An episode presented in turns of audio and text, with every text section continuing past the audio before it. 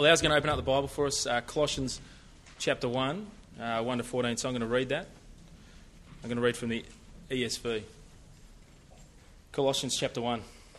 Paul, an apostle of Christ Jesus, by the will of God, and Timothy, our brother, to the saints and faithful brothers in Christ at Colossae, grace to you and peace from God our Father. We always thank God, the Father of our Lord Jesus Christ, when we pray for you, since we heard of your faith in Christ Jesus and of the love that you have for all the saints, because of the hope laid up for you in heaven. Of this you have heard before in the word of truth, the gospel, which has come to you, as indeed in the whole world it is bearing fruit and increasing, as it, is, it also does among you, since the day you heard it and understood the grace of God in truth, just as you learned it from Epaphras, our beloved fellow servant. He is a faithful minister of Christ on your behalf and has made known to us your love in the Spirit. And so from the day we heard, we have not ceased to pray for you, asking that you may be filled with the knowledge of His will in all spiritual wisdom and understanding, so as to walk in a manner worthy of the Lord, fully pleasing to Him, bearing fruit in every good work and increasing in the knowledge of God. May you be strengthened with all power according to His glorious might, for all endurance and patience with joy, giving thanks to the Father who has qualified you to share in the inheritance of the saints in light. He has delivered us from the domain of darkness and transferred us to the kingdom of his beloved Son, in whom we have redemption, the forgiveness of sins.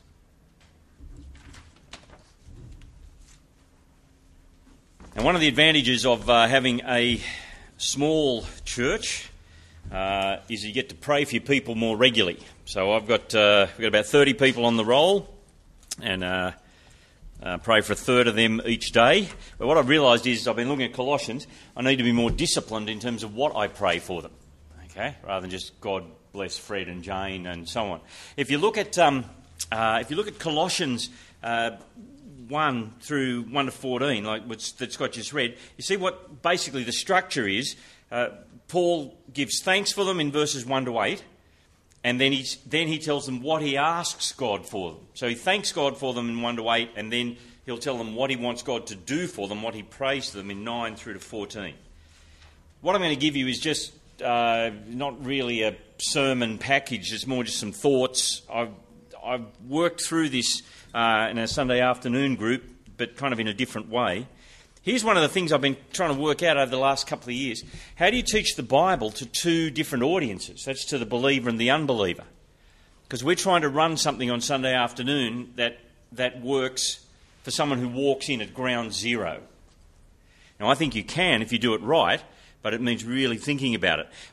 Uh, it's much easier in the Gospels but, but we've worked our way right through Matthew's Gospel. It took a year, and we've worked our way right through Mark's Gospel. It took a year, and we've done some cameos on John. And so we're in Colossians, and it's, it's harder. But, but what I keep hearing is I know, you're getting old and grumpy. I keep hearing these young guys who come out of Bible college and they preach, and 99% of it is to Christians. Okay? And then the non Christian might get one sentence. You know, and if you're not a believer, you need to think about this. But I think I keep saying, guys, you, you've got to be able to speak to both audiences. And most of the time, you can do it. Anyway, uh, so first question about what do we want for our people? When you come to Colossians, it's also a question about how much can you work out what the false teachers were. You know, was it proto Gnosticism or what was it? You go to Peter O'Brien's commentary, and he's the smartest guy in the room. Uh, he lists, uh, was it J.J. Gunther has 44 different suggestions between, over the last hundred years as to what the false teaching was, which makes me think maybe we're asking the wrong question. Even Peter O'Brien lists five, you know, serious scholars and five different options at the end. Even Peter O'Brien says he's not sure. So it's something to do with a mixture of Jewish, Christian asceticism, mysticism, worship of angels, but the guts of it seems to be uh, they were saying sure, you've started with Jesus and that's good, but let us show you something bigger and better. That's the idea. It's good to start with Jesus, but there's more, there's more to it than that. So it's a beautiful book to, to bring to either those who are brand new Christians, and we've got, we've got a few of those, uh, or those who even aren't quite Christian yet. It's the idea of you, well, you start with Jesus, it's pretty simple, but you keep going. So it's, it, I found that it, yeah, it works. Uh, what do we know about the, about the book? Uh, Paul's writing from prison. We don't know exactly where. Paul didn't plant this church. Epaphras did. If you look down verses 7 and 8. Uh, Paul also says in Philemon 20, verse 24, that Epaphras was his fellow prisoner. I'm not sure of the timing on that. Uh, but it, it, seems it's quite possible that Epaphras heard the gospel when Paul was in Ephesus. Uh, you know, Acts 19, uh, he's in Ephesus. The uh, people in the synagogue won't listen, and we're told in um, Acts 19 9. But some of them became obstinate. They refused to believe and publicly maligned the way. So Paul left them, took his disciples with him, and had discussions daily in the lecture hall of Tyrannus. Uh, this went on for two years, so that all the Jews and the Greeks who lived in the province of Asia heard the word of the Lord. Uh, very significant verse because that's the first city Bible forum that I can see. And, you know, a very important thing to be able to do. Um, and the um, Ephesus was the centre, and then it flowed out. You can see along the Lycus Valley, uh, you've got Colossae and then Laodicea, uh, etc. So let's just read, if you like, read through it, give you a few thoughts on it. Uh, I'm using the NIV. Uh, then you've got to have something to rant about as you read, so that you're never short with the NIV. Uh, Paul, an apostle of Christ Jesus, by the will of God, and Timothy, our brother, to God's holy people in Colossae, the faithful brothers and sisters in Christ, uh, grace and peace to you from God our Father. Now, the NIV translates uh, hagios, or hagios, uh, the, the saints, as God's holy people. Um, my guess is most of the other translations you're using don't. The Holman's go for saints. Anyone else? NASB, Saints, ESV? Saints. Saints? Okay. I don't know why the NIV does this, but it's. Uh, I use the NIV, it seems the easiest to read, and if you. At City Bible Forum, we're always basically doing evangelism. It seems the, the smoothest translation for someone who's never had contact with the Bible. It's a significant thing to miss, though, here. Uh, in the original, it's the saints and faithful brothers. Uh, if you go with Donald Robinson, um, D.W.B. Robinson, his volume one of his collected works published by Matthias Media, there's a, he's got an article in there on uh, who were the saints in the New Testament. And his thesis, and I'm, I'm, who am I to say that he'd be wrong? I think he's right. The saints are the Jewish Christians. Now, my Greek isn't good enough to know whether the kai between saints uh, the, and faithful brothers can mean two groups, but it seems to fit the way the rest of the letter works. So the big thing is he's writing actually to the Jewish Christians and to the faithful brothers. And NIV translates brothers and sisters, which, given the change in the language, seems to me fair enough.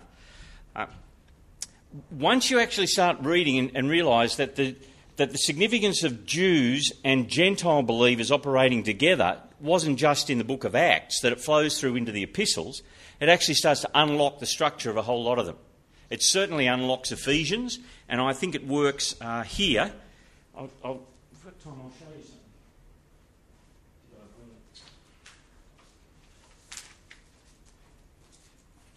Yeah, you see, um, so verse 1, if, if you read it as uh, to the saints and faithful brothers, but have a look down in verse 4. Uh, because we've heard of your faith in Christ Jesus and, your, and um, of the love you have for all the saints. He's writing to predominantly Gentiles, and he's overjoyed at the fact that they love the Jewish Christians. Or down in verse 12, the big deal there is that God has qualified you to share in the inheritance of the saints in the kingdom of light. It's, it's the fact that uh, Gentiles and uh, the Gentiles and the saints love one another, and the Gentiles have been brought in to be able to share in the inheritance. If you've never done it, just read Ephesians 1 and 2 and, and plug in Jewish believers where you see saints, and all of a sudden that it just falls into place about the, the Jews and the Gentiles and how they love and care for one another. I'll, I'll keep reading. We always thank God the Father of our Lord Jesus Christ when we pray for you because we've heard of your faith in Christ Jesus and of the love you have for all, there it is again in the NIV, God's people, all the saints. Now, what's he thankful for? Their faith and love. Okay, the, the love they have for, for the saints, for the Jewish believers. The faith and love, and where do that faith and love come from? the faith and love that spring from the hope stored up for you in heaven and about which you've already heard in the true message of the gospel. Uh, what's, the, what's the thing that, uh, where do faith and love come from? Answer the NIV's got that spring from the hope stored up for you. Uh, the word spring, I don't know where they get that from, NIV. It's simply, he says, because of the hope being laid up for you in heaven. I, I wonder if, oh, sorry, I feel the temptation or sometimes the embarrassment of talking about heaven and the future.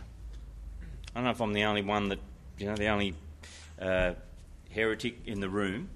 But there's a, a, kind of an embarrassment as you talk about heaven or that feeling, oh, well, it's pie in the sky, or I'm not sure why that is, but I, I sometimes feel it.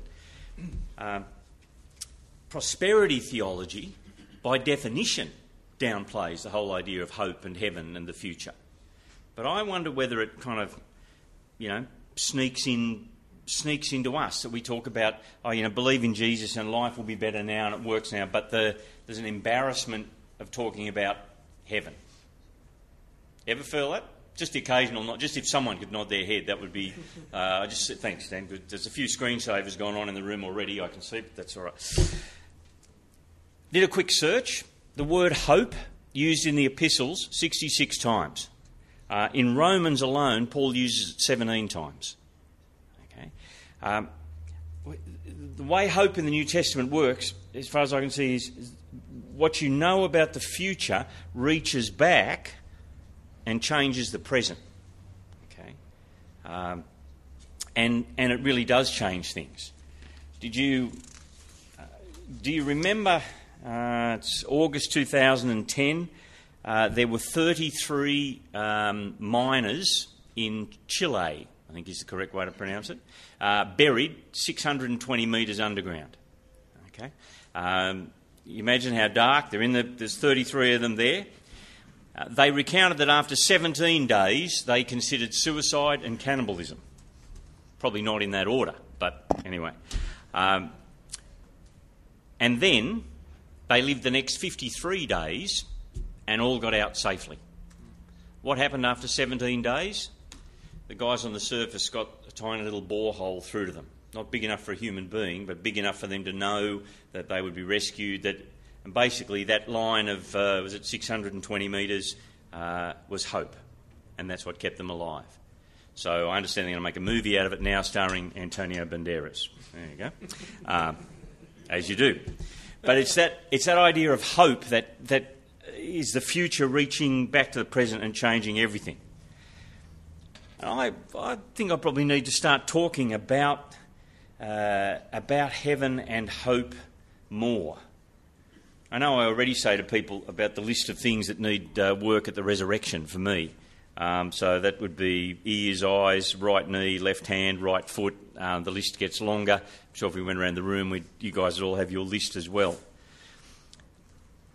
And, and I, I think we need to learn. Maybe it's just that I notice a lot of you guys will have churches full of 23 um, year olds.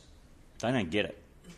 Um, you attract people the same age and stage. The average age of our little church is probably 55, and uh, we've got a couple of 40 year old kids, and we go through to John at uh, 84. But I tell you what, hope starts to, as you get older, hope starts to mean more and more. Um, and that's what you've got to preach to people who are uh, suffering, uh, aging, disappointments, people whose dreams are dying, all sorts of things. It's hope that makes all the difference now. Uh, do you notice in, um, in verse, the end of verse 5 where the hope comes from? Uh, the NIV's gone for the true message. I don't know why. It's, it's actually the word of truth. And then um, verse 6 that has come to you uh, in the same way, the gospel is bearing fruit and growing throughout the whole world, uh, just as it has been doing among you since the day you heard it and truly understood God's grace. So there's the expectation that the gospel will bear fruit, and I think in two different ways in the passage. Uh, the verse 6 here, I think it means more converts. Okay, so as the gospel is preached all over the world, more and more converts. But if you look in verse 10, same word again, bearing fruit, uh, is about good works. uh, you know, people growing in godliness. And then 7 and 8, where did they learn this from? Uh, you learned it from Epaphras, our dear fellow servant, who is a faithful minister of Christ on our behalf and who also told us of your love in the Spirit. Uh, and he'll say later on how Epaphras wrestles in prayer for them. So, a good man and true. So, that's what Paul's thankful for. And you can bet he was thankful. He's, he's in prison, we don't know where, but he's in prison and he's heard about this new great little church that's kind of started up, someone else has started it. Right? So he, he rejoices in that. And then here's what he prays for them. Verse 9.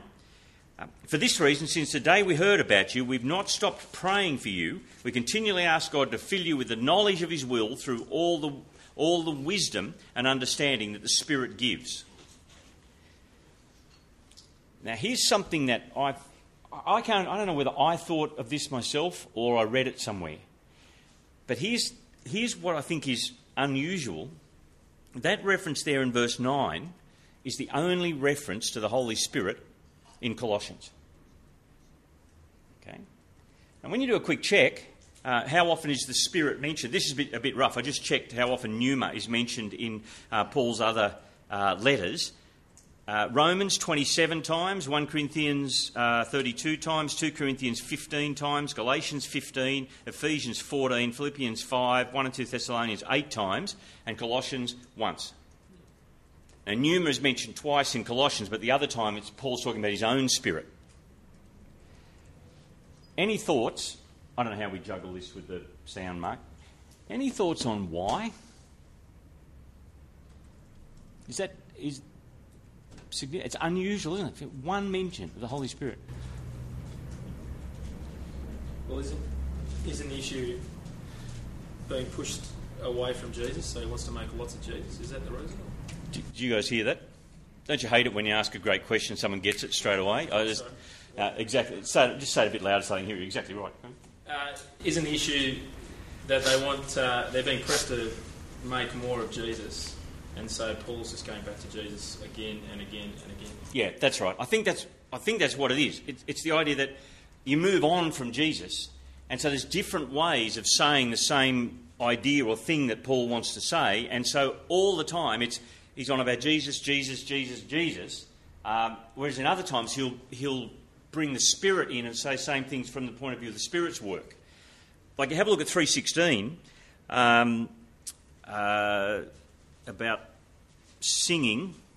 We studied this the other day. It was an interesting discussion in our little church that we call Nilsong um, about um, where are we? Colossians 3.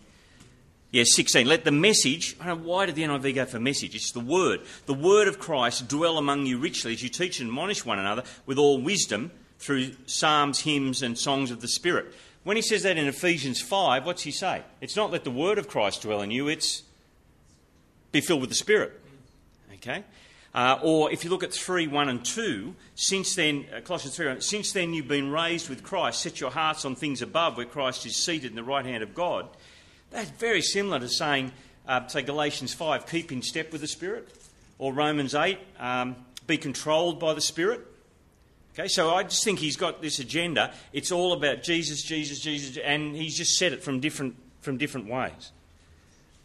Uh, now, he prays for them that for all the knowledge and will um, through all the spirit and understanding. Uh, why? Verse 10 uh, so that you may live a life worthy of the Lord and please Him in every way, bearing fruit in every good work, growing in the knowledge of God. Uh, change lives. So, bearing fruit, you know, good works and so on, to know God better. And then he prays, I'll just push, I've got five minutes. Uh, then he prays about power in their life. Uh, being strengthened, verse 11, being strengthened with all power according to his glorious might, so that you may have miracles, revival, magnificent preaching, be prosperous. It's not what your translation says, is it? Uh, so you might have great, it's not, what? Endurance and patience. Uh, interesting thing to pray for, isn't it? That the power of God will be shown in endurance and patience. So I got out my accordance, looked up the Greek, and as usual, uh, the Greek says what the English says. Okay, uh, uh, hupomonan, um, capacity to continue to bear up under difficult circumstances, uh, endurance, being able to endure. Macrothumia, a state of patience idea, a state of emotional calm in the face of provocation or misfortune, and without complaint or irritation. No wonder I had no idea what that word meant. Um, emotional calm in the face of provocation or misfortune. That's not me. Interesting that he prayed. The power of God you'll see in just being able to keep going and stay patient. Um, there'll be people in our churches who have been swimming against the tide of our world for 50, 60, 70 years. And sometimes I'll be just, if I could say, quiet, plodding, uh, good hearted believers. And that's the power of God at work. And that's what Paul wants for them. Uh, I, I think sometimes I need to kind of, if you like, recalibrate what really impresses me, where you see the power of God at work. Uh, what about ministry? Uh, any of you guys ever just maybe feel just a tad tired in ministry? Wake up, Cole. what? Yeah, what? Yeah. Uh, it, it's. I know we only work one day a week, okay, but it's it's hard work, isn't it? I sat, sat down this morning and uh, worked out it's 31 years since uh, I started as an MTS trainee uh, over in the eastern suburbs. Uh, and uh, I hit 55 the other day, and I've got to be honest, I get a little bit tired sometimes. Um, and I don't know why it is, but the whole world has become idiots in the last five years. it's, not, it's not my fault. I don't know what's happened. It's just like it's some kind of epidemic. Uh, I also worked out, I think I've. You guys are the same. Have you ever worked out how many times roughly you've preached? I, I think I worked out it's between three and four thousand times. Now, I could count on one hand the number of times I got it really right, but three or four thousand times of sitting down thinking, uh, a week's work might have fixed that, but anyway, that's, that's another story. But three or four thousand times. If you want to be, I don't know, if I don't know whether it's encouraged or daunted. I don't know which one it would be. Uh, go and listen. You get on the web for free. Uh, John Piper's biographies of Christian giants that he gives at the Desiring God conference. So he's done, you know, Spurgeon and Edwards and Whitefield and others. Uh, quick check on Whitefield's biography. Uh, Whitefield was an astounding preacher from the beginning. Um, when London had a population of less than 700,000, Whitefield could hold 20,000 people at Moorfields or at Kensington Common. For 34 years, his preaching resounded throughout England and America. Uh, his preaching ministry, he crossed the Atlantic 13 times and became known as the Apostle to the British Empire. Um, Whitefield died in 1770 when he was one year older than me. He had preached more than 18,000 times an average of 500 a year or 10 a week. Many of them were given over and over again. Fewer than 90 have survived in any form. Uh, I don't know whether to be encouraged by that, daunted, depressed. Uh, uh, 10 times a week, 34 years. What is it that kept him going? God kept him going with endurance and patience. It'd be a great thing to pray for, uh, for each other, to pray for our people, because you do get tired. And it's the power of God that will keep you going, keep you fresh. And a holiday now and then doesn't hurt. Okay, just um, very quickly. And joyfully giving, notice also, uh, endure patience and thankfulness. That's the, uh, and thankfulness is the opposite of grumbling and whinging and being impatient. And I need to learn it. And it's, but to be thankful is a way it changes your whole outlook on life. Giving, uh, giving joyful thanks to the Father who's qualified you to share in the inheritance of His not holy people, NIV, his saints in the kingdom of light. Can somebody tell me what uh, Holman's or someone else, because the word kingdom isn't there in the text. I don't know why the NIV's put it there. Just um, saints in the light. Uh, the saints' inheritance in the light. Yeah, that's better. What's that translation? Holman. Holman. Okay, yeah, well, Holman wins on that one. Okay. Uh, and then you get what I think is like the, the springboard for the, the rest of the book. Uh, and this is a beautiful way to teach it to people who've never had much to do with Christianity um, in terms of getting them out of the idea of good works. Because verses 13 and 14 um, just beautifully puts it. He says, For, what, um, what's he done therefore? Right? For he has rescued us. And once you start talking about the rescue word, people start to get it in terms of uh, grace and how you say it. For he's rescued us from the dominion of darkness and brought us into the kingdom of the Son he loves, in whom we have redemption, the idea of being bought back, right? And forgiveness of sins. Uh, the dominion of darkness kind of picks up the, the spiritual warfare ideas from Ephesians 2 uh, and, and maybe Ephesians 6. And the rest of the book is really about understanding the implications of moving from the kingdom of darkness uh, to the, the kingdom of the Son that he loves. Uh, in terms of understanding who the Son is, uh, that flows out of, you know, into um, uh, the rest of chapter 1, and then um, why following the Son is all you need in terms of fullness of Christ, um, uh, living that out, and right through to even the household codes in the second half of chapter 3. So each week, as we've, as we've um, unpacked the book, I've really just put that up on the. I just plug it into my television and I show them on the television. Say, remember, rescued in the change in the kingdom. What does that look like? Well, we're up to how to live it out. So, big application: the power of hope in the gospel, and we need to be. We've got to live it ourselves and talk about it more. Uh, and the power of God at work that's seen good works and knowledge of God, but just plain old endurance and patience